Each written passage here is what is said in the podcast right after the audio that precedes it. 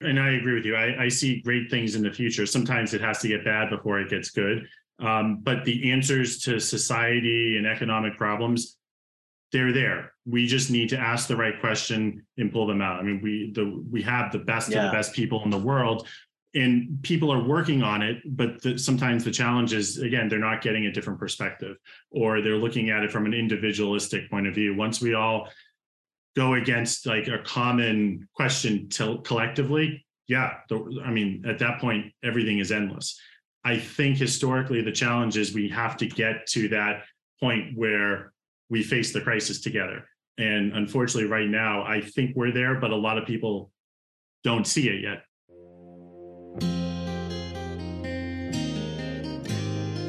To overcome, you must educate. Educate not only yourself, but educate anyone seeking to learn. We are all dead America. We can all learn something. To learn, we must challenge what we already understand. The way we do that is through conversation. Sometimes we have conversations with others. However, some of the best conversations happen with ourselves. Reach out and challenge yourself. Let's dive in and learn something right now. Today we are with Kevin Hanegan. He is an author and the chief learning officer at Qlik. His book is Turning Data into Wisdom Kevin, could you please introduce yourself? Let people know just a little more about you, please. Yeah, appreciate it. And pleasure to be here. So, as you said, uh, author of Turning Data into Wisdom, Chief Learning Officer at Qlik. I come at data and analytics from a point of view of a non-technical person. We're all exposed to data and information in today's world, whether we're technical in work, at home. And a lot of times we whether we know it or not, we get overloaded. And so I've been spending the past two decades researching like how the brain works, how we make decisions, how technology helps us, how it hurts us, and how we can all kind of follow steps to avoid the the the overload and, and find decisions and make decisions without any type of bias or incorrect assumption. Um, we've all been in a situation where we've seen a visualization or we've seen someone say something in the news and we believe it to be true and turns out it's not true. It wasn't intentionally false, but it was misleading. So yeah, everyone. If you don't raise your hand, you're lying, right? Everyone's.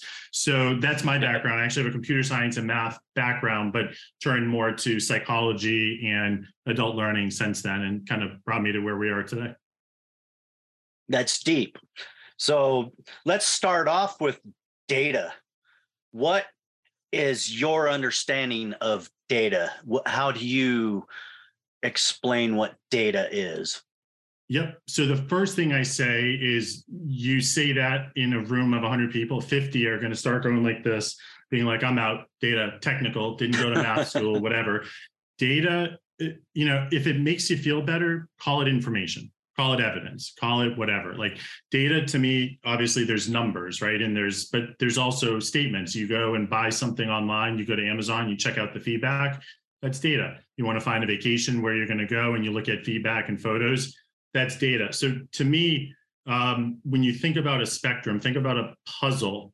It's one of those puzzles where it gives you like um, metaphors or slogans, and you have to determine what it means. So, you know, one of the examples I always use is there's the words PEA in green, and then there's a split in the middle, and it means split pea soup, right? So that's the outcome to me, data is everything that leads up to what is that telling you? Um, we hear words all the time, and the way we interpret those words is through the context. Data doesn't normally just come with context. Like the the information, someone might just say, you know, you're looking for a coffee maker, and, and one of the reviews might say, this was the worst coffee maker ever. And they don't explain it, right? And then someone doesn't buy the review. Well, turns out maybe they didn't like it because their priority was speed and it takes five minutes to brew, but it's the best coffee. Maybe you work at home, you don't care. So data means so many different things to different people, depending what your question is. that's why it's scary is you can have the exact same data point you i and all of your thousands hundreds of thousands of listeners can think something different so we need to understand what are we asking? What's the goal? Why is the question? And turn the data into wisdom. Wisdom is where you understood the question you understood what the data was trying to tell you you understood the context. You as yourself are naive in the fact that you don't have all the experience so you talk to other people to get their perspectives and then you make a decision and then that decision paid out then you have the wisdom. Um, but it's not technical. It, it, what's interesting and fascinating is you don't need to know statistics. You don't need to know all those math terms like algebra and calculus. You need soft skills. You need to listen. You need to be able to communicate. You need to be able to be creative um, to think of different contexts that could come up. And it's just skills that we don't actively practice a lot anymore unfortunately. That is unfortunate. And you know in our world we're bombarded by what they say is what 11 million data points per second sifting through that how do you make sense of all of it and the big point is how do we retain what we need to retain? Absolutely. So you said it right. Like there's a mm, 11 million points. If you think of all the senses, right? Sound, smell. And if the brain was going to consciously see everything, process it, ask you internally what to do, you would overheat the computer, your brain being a computer. You'd also need to sleep like 100 hours a day to, to recover. We can't do that. So the brain is, is very intelligent. It, it has these shortcuts and it, and it makes predictions based off what your previous experiences are, based off what your values are in life, based off of other. I mean, the common example is someone is thinking of buying a car and they're like, I'm going to buy a white Jeep. And then all of a sudden they see more white Jeeps driving around there's not more white Jeeps. It's just now your brain said, hey, this is relevant to you. So I'm not going to filter those out. I'm going to process them. Um, but it's always the same. So the brain finds out what's relevant to you. There's two problems with that. The first problem is thousands of years ago, what was rel- hundreds of thousands of years ago, maybe even millions, what was relevant to people was I don't want to get eaten by a dinosaur. I need to find food to survive and I need to get out of the elements what was relevant for us five days ago might not be relevant anymore. The world changes, technology changes, all of these things change. And I still try to look at cable boxes and like, okay, I have my cable channels, but now I have all my streaming service.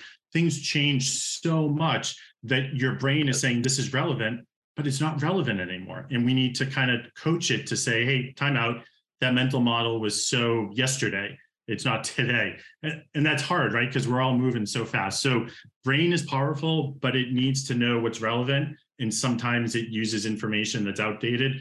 The second thing is if it doesn't find anything relevant it tries to make a connection. And sometimes those forced connections aren't accurate. So it's always about checking it. I know people say well eh, i always trust my gut. Your, your gut is right. It, it's going back on your history and saying this was relevant before. This is relevant now but you need to check it because it might not be relevant anymore. It's really about perception. What we're seeing is not always what it is, appears to be. And going through the cognitive steps to identify that, it's like that. But yet we don't step back unless it's like as a child, if you touch a hot burner, you learn quick and you don't touch again. But it, it doesn't seem like we have that ability anymore to have that defensive learning quick. We have to do it three, four times now to actually get it. Is there a de evolution going on with our thought process? you, potentially a forced one, right? So we, yes, like you said, we we usually when we're young right we we learn so that's how kids learn different than adults. Kids have no preconceived notions right? Everything is a blank box and you touch it and it's hot. As adults we don't learn that way. Everything we learn as an adult whether we know it or not we're relating it to something that already happened. So it's good in that way is we can give experience. Hey do you remember when this happened? Now build on it. But, but the problem is then you go as a kid you you have this you know you're learning from the world you're learning from touching interacting hands on but then you start going through school and you know everyone's taken math class. When was two plus two ever not four right? You learn things are black and white. You learn things are absolute truths. And then let's just say you're you're you know in uh, pre high school right? You're in your teen years and you want to question the instructor the, the teacher and you're like well you know maybe there is a scenario where two and two doesn't equal four. What what happens is the teacher doesn't you know encourage your creativity. They say stop talking back to me. Go to the go to the principal. You're in trouble. So we kind of squash this questioning which is at your point yeah. it's the heart of everything we have to do is we have to question the world but we don't. And then we graduate and we go to school we go to work and then we're a new employee at a company and the boss says something that we may have a different perspective for usually we don't say it because we get yelled at and we're like hey you've been here for one day. Stop talking. And i, I say usually because obviously there are companies that get it but we're de-evolving because we're in a high not all the culture but a majority of the culture is don't question don't challenge. That's not seen as positive. And sometimes we say it's seen as positive but we don't act like that. If if if someone challenges me i get defensive and instantly i put my shield up. I'm like okay you're wrong i'm going to prove how you're wrong and i'm not listening to what you're saying so yes unfortunately i, I would agree with you I, I think it's just out of our own behaviors and just not knowing what we're talking about is why it's happening. That's right. Uh, I really think that's a, a, logical answer to that. You you are part of the data literacy program. Could you tell us about that and why did this even come about? Yeah, so the Data Literacy Project is a, a an organization that started out or a think tank where it started in the corporate setting, but now we're trying to go down into universities and high schools and just everyone, where people would, for lack of a better word, they'd have a bias. They'd see data and, and they have an answer and they drive with that answer. And turns out that answer is, isn't right. And so we're coming up with more tools and technologies to make data available to everyone. Like data democratization is huge. Data strategy and management, every company has it everyone has different types of data visualization, data analytic tools. So we're giving them the tools and technology, but we're not teaching them how to use it. So someone sees a, a scatter plot or a bar chart that says, ha, I proved my answer, sales are declining. And then we don't question. We're like, okay, well, sales are declining. Oh my God, what do we do about it? There's a good scenario where the sales aren't declining. We might have missed a, a, a, confounding variable. We might have missed why something was causing it. We might have done the visualization wrong because we're not trained on it. So we all have access to data in the corporate world, but we were teaching people how to use the software, not how to work with data. And so the Data Literacy Project came up as let's be product agnostic and let's make sure that everyone doesn't hear the word data and run away. They're excited to say, you know what? Data is very contextual you might say the number 12 is good if I'm talking about number of new leads this year. You might say it's bad if I'm talking about the number of customers that left. It it all depends on the context and the question and trying to reverse that de-evolution, I guess, one step at a time, starting in the organizations, but then moving into individuals as well.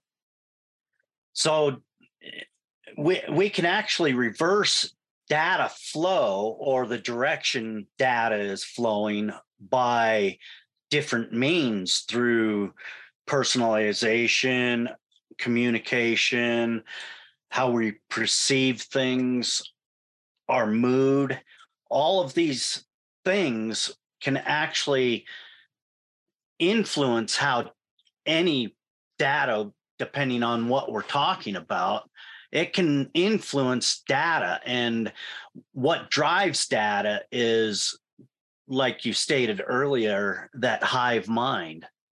So what what is the best way for us to start let's let's say we're going through the news and we're dealing with what they're saying is fake news how do we know the data that we're getting is correct and how is the best way for us to check that the data is real Absolutely. It's a great question. I mean, there, there's different paths we'll go down. The first thing I always say is check the source. Um, right. So even if on the news site they're going to give a source, is it a trusted source? Now that doesn't mean if it's a trusted source, it's right. So you might see things on a news channel that come from the BBC or New York Times, whatever. I trust them, but it still might be misleading. So step one, trust the source or check the source. Step two, what I want to do is I want to say to myself, in what situation is this not actually true? And what that's doing is that's triggering my brain to think about it because a lot of what we're doing is unconscious, subconscious. So if I'm saying to myself, when could this not be true? Then I'm starting to ask questions and, and look at the different questions and challenge them. And that's usually what happens is we see a chart like let's take COVID. We all saw the flattening of the curve and we all saw visualizations where it was going up and everyone's like, oh no, oh no. But at the end of the day, you have to make a decision. So my decision is, okay, I want to go on vacation with my family. Is it safe? And then I have to define safe. What are the risks? I don't want to be hospitalized or I don't want to die. A lot of the charts that you see online, we're not answering that. They would say confirmed cases. What does that tell me? It doesn't tell me anything. Like, for example, if we're testing more people, we're going to have more cases. Simple as that. We're like, we're not testing right. the entire world. So the curve is scaring everyone, but in reality, they should have been showing, which they started doing later on, is like the prevalence, like how contagious is it, how widespread is it, um, and, and when you start questioning questions like that, when in what situation is this exponential curve not true? Eventually, if you practice it enough, you'll get to the point. Well, maybe they're testing more people than they used to. Maybe the population isn't the same. Maybe we're using different sample sizes. And it's a lot easier to say than do that. But if you practice it enough, um, I always say, even though I hated it as a kid, they always tell you in math, show your work. The reason they want you to show your work is if you they don't want you to cheat first, but then if if you got the wrong answer, they want to know where your thought process went wrong, and they correct it. Same thing with us. We're like, oh my God, okay, I'm going to stay in my house forever because it's exponentially growing.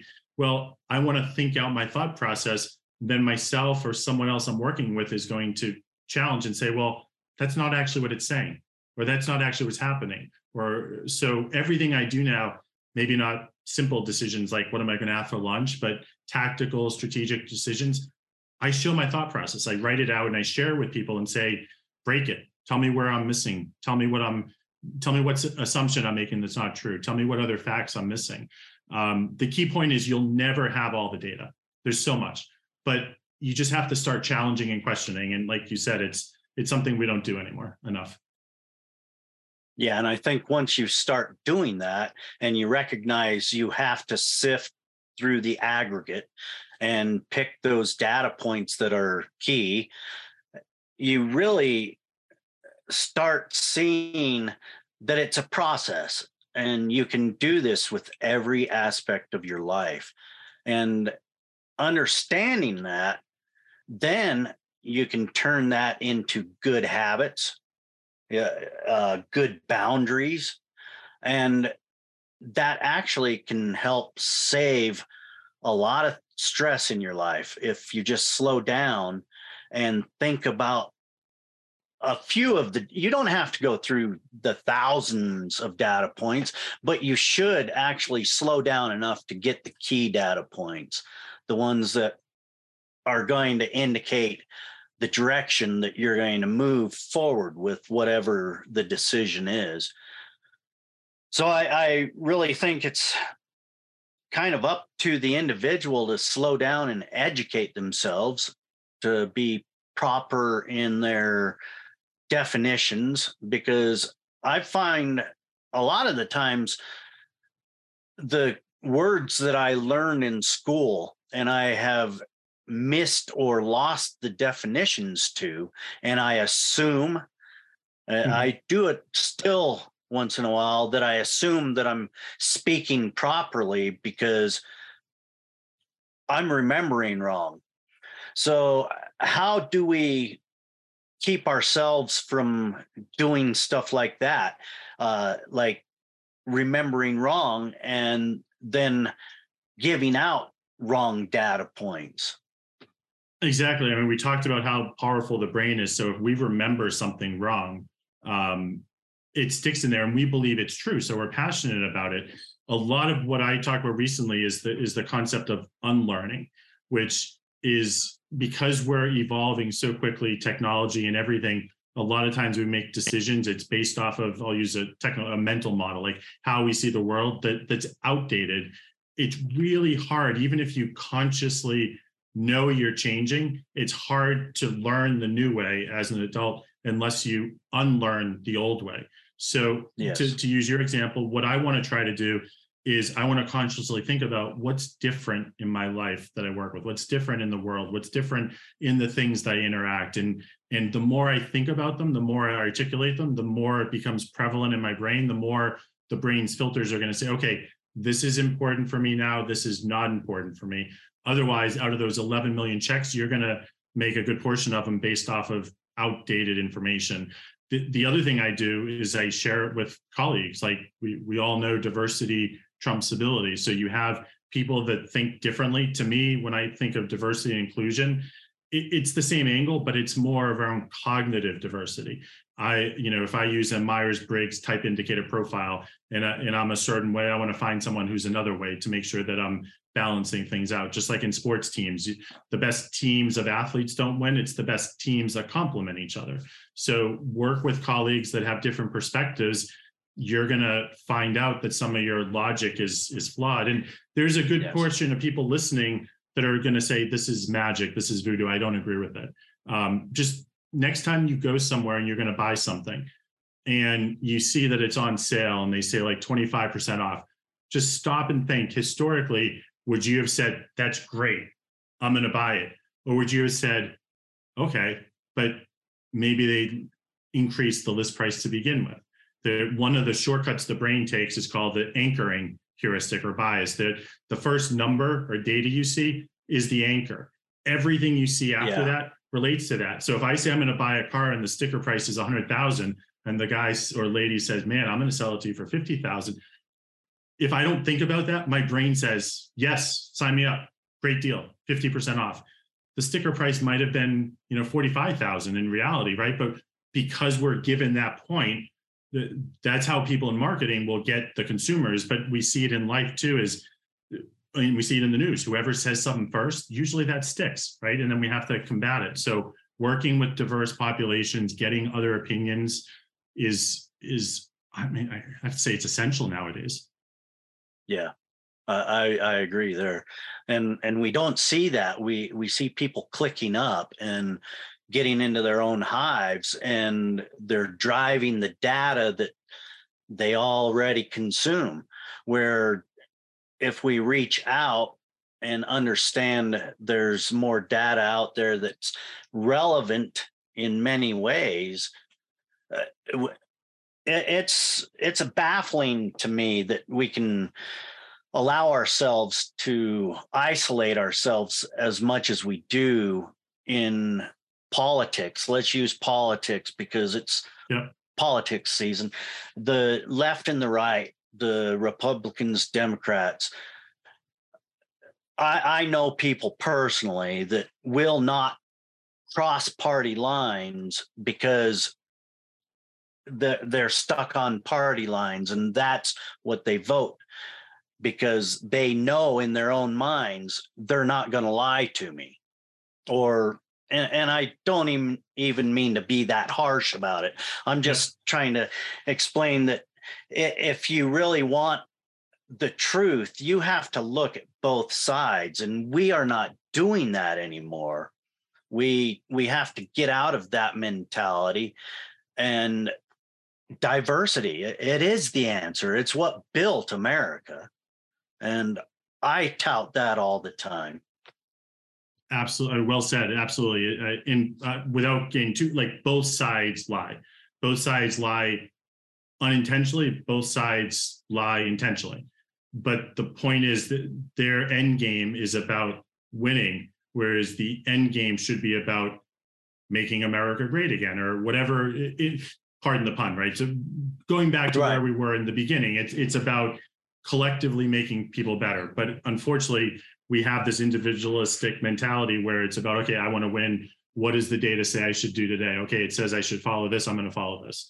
Um, and both sides do it and that's what drives me crazy and it's hard to trust anyone because they are using numbers to try to manipulate situations Um, instead of if we all questioned and challenged and we all said this is what we want as an outcome, maybe um, we'd be in a different place. But again, it's been suppressed. We don't typically question.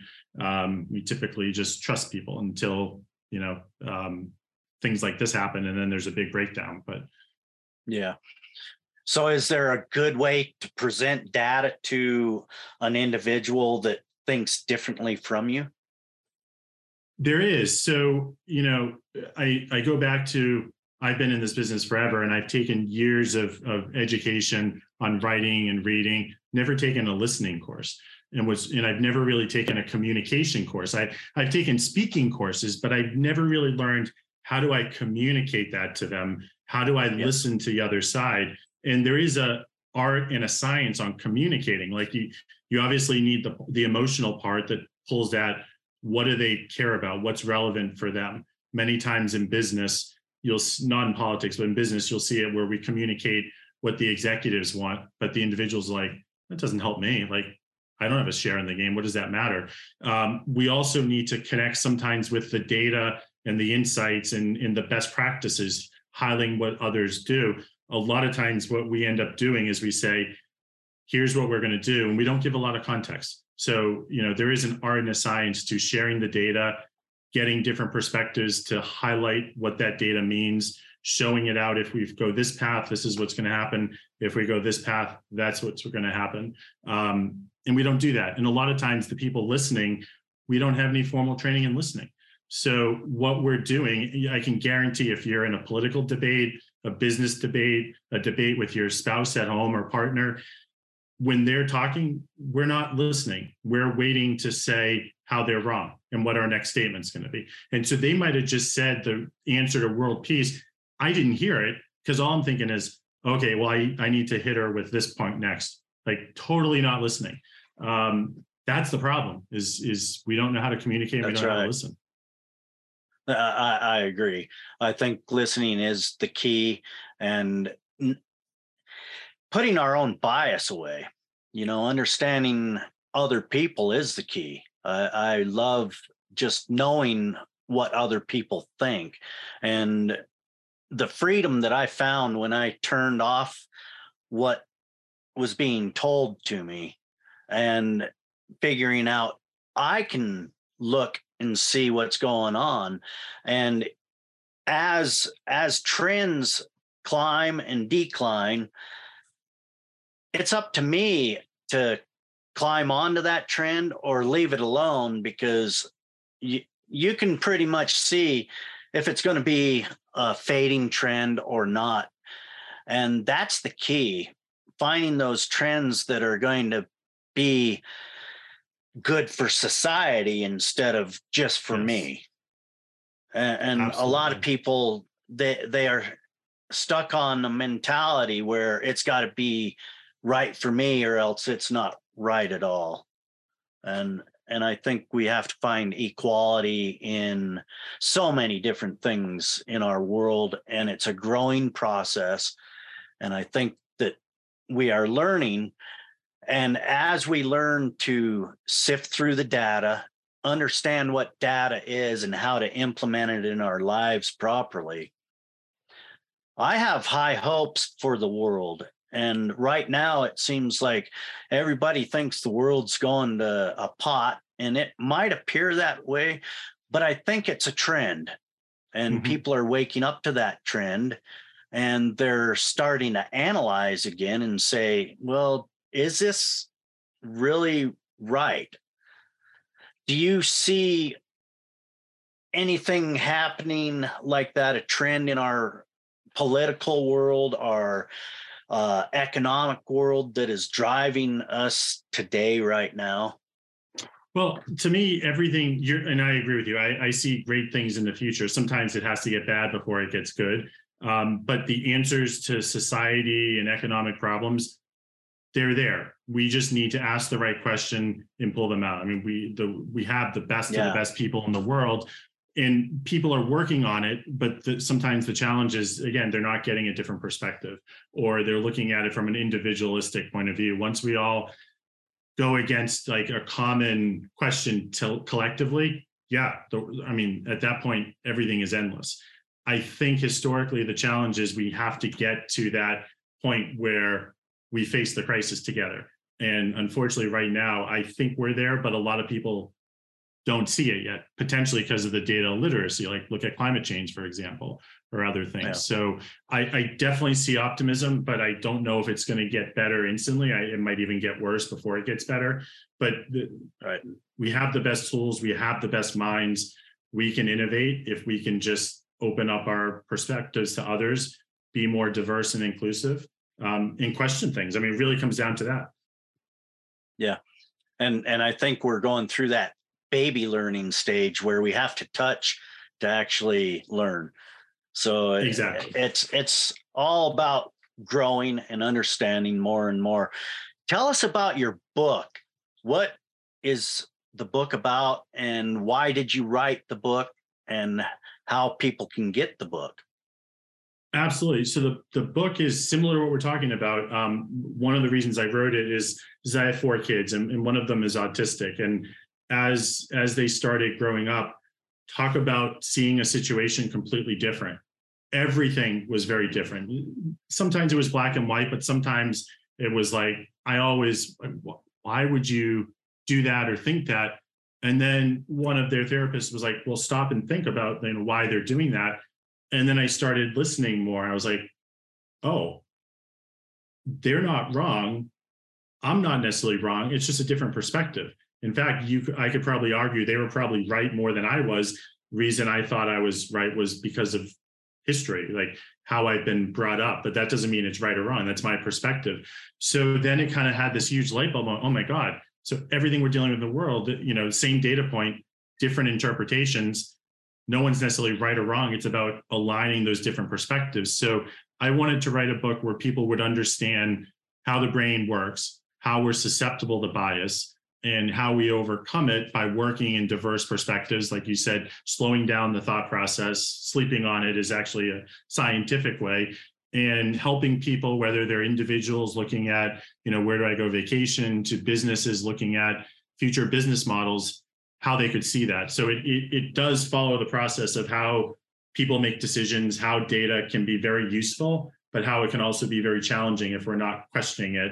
And then what are some frameworks and strategies we can use to to um, optimize our decision making? Um, and it's available on Amazon. Just go on Amazon, type in "turning data into wisdom" or type in my last name, and it'll pop up. What What do you see about our scientific world right now, and how people are not trusting the scientific data model? what what is the inherent danger to that and how do we rectify what has happened there and get things back to trusting a scientific model yeah well i i will say you know that you hit the word the keyword trust. If if consumers or individuals do not trust the process there's nothing you can do. Well until you fix the trust obviously. But so to your point you got to get the trust back. And it's interesting because when i talk to universities and businesses i always use the scientific method as the right example. So like if you're a research scientist you have a hypothesis and you do everything in your power to prove that it's wrong you look at all the data and say nope nope that must be wrong when you can't to any reasonable certainty then you just assume it has to be true in business, in life, my theory is we do the complete opposite. We have a hypothesis and we find and search for any data that tries to prove it, and we filter out any data that highlights it not be right. And we say, aha, I'm right. And that's the definition of confirmation bias is we look for data that validates it. So I, I talk a lot about we need to use the scientific method. I think what's happening is people in, in science, there are some and I, don't know all the details that don't go through a rigorous scientific process. They might find a data point, and then if it's not peer reviewed, people are saying, well, there's other alternatives. I, I trust the scientific process, but I think people listening to it have issues with trust because of everything that's going on in the world today right we we see misinformation everywhere so someone saying something that might be shocking to us um, isn't easy for the brain to comprehend because inherently I, I think like myself, I don't trust many sources of data anymore. Um, they've been filtered and changed into whatever. So I, I think the answer paradoxically is is go back to the scientific method and use it for everything. Try to disprove, show people you're trying to disprove it. You can't open it up to peer review, open it up to criticism. And you know, if collectively we can do that, there's a reason why in research there's research that is classified as peer reviewed versus research that's not. I never look at the not stuff because that person hasn't followed the scientific method. They haven't run it by people with different diverse perspectives. I only look at peer reviewed stuff. Maybe that's the answer is we only let peer reviewed stuff go out there. I don't know. Yeah, well, that could very well be uh, because if if an individual is within the same you know caliber as you and they're telling you look at this and you're well yeah there's there's bias there's definite bias there and we have to fix it and i do believe that is the answer. You know let it hold to be true if somebody can disprove it it's not true so yeah. what's the wrong what what's wrong with the truth I, I just because that's really what it boils down to uh, if if it's not truth it won't hold up Absolutely. Except sometimes a, it does. But yeah. Yes. yeah. Under false pretenses and exactly a lot of yeah. yeah. So do you have a call to action for our listeners today? I, I mean, honestly, I would like everyone next time they try to make a decision, next time they hear someone talking about anything, I want them to, in a polite way, challenge or question it and I'd like to see the reaction. I, if the reaction is why are you questioning it, maybe that's starting to break down the barriers of, of having a dialogue. But the, to me, it's not about selling the book or going to this website. Sure, you can go to Amazon, and but it's really about starting to use those skills that we've suppressed the, the critically thinking, the challenging, the questioning. Um, when you see a number on the news, think about when is that, what situation could that not be true? What information would be relevant that's not there that could change the answer. Um, what assumptions am I making? This might have been true 10 years ago. Is it true now? I think if everyone spends a couple minutes with every decision, we're going to make we're going to be a better place. Um, so that's really my call to action is don't just treat anything as universally true. Um, challenge it, respectfully challenge yes. it. Yeah, that's the key. Respectfully, you know, you don't yeah. have to put people down or, you know, consider them irrelevant in any way. We're not deplorable. We're asking a question. It's simple. So we we have a lot to uh, discuss about data and how to use it, but it doesn't really work until you put it to use. You have to learn about data. And data, like you said earlier in our conversation, it just blows people's minds and they think they have to be a mathematician scientist to understand data where it's all around us all the time. Thank you so much for being here. I love what you do. Uh, oh one more thing before we go. I, I noticed that you on oregon university the university of oregon you have a webinar you talk about this through various means. Where can people catch webinars and find out more about that aspect of it?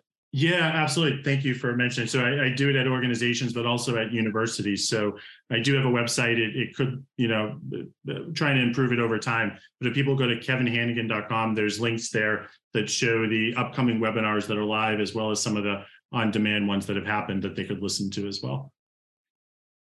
All right. Uh, I want to say thank you for sharing with us today. It, it's great what you're doing. And I think people really do need to be a little more literate on data. Thank you, Kevin, for being part of the Dead America podcast today.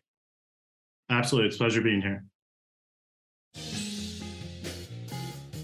thank you for joining us today. If you found this podcast enlightening, entertaining, educational in any way, please share, like, subscribe, and join us right back here next week for another great episode of Dead America Podcast. I'm Ed Waters, your host. Enjoy your afternoon, wherever you may be.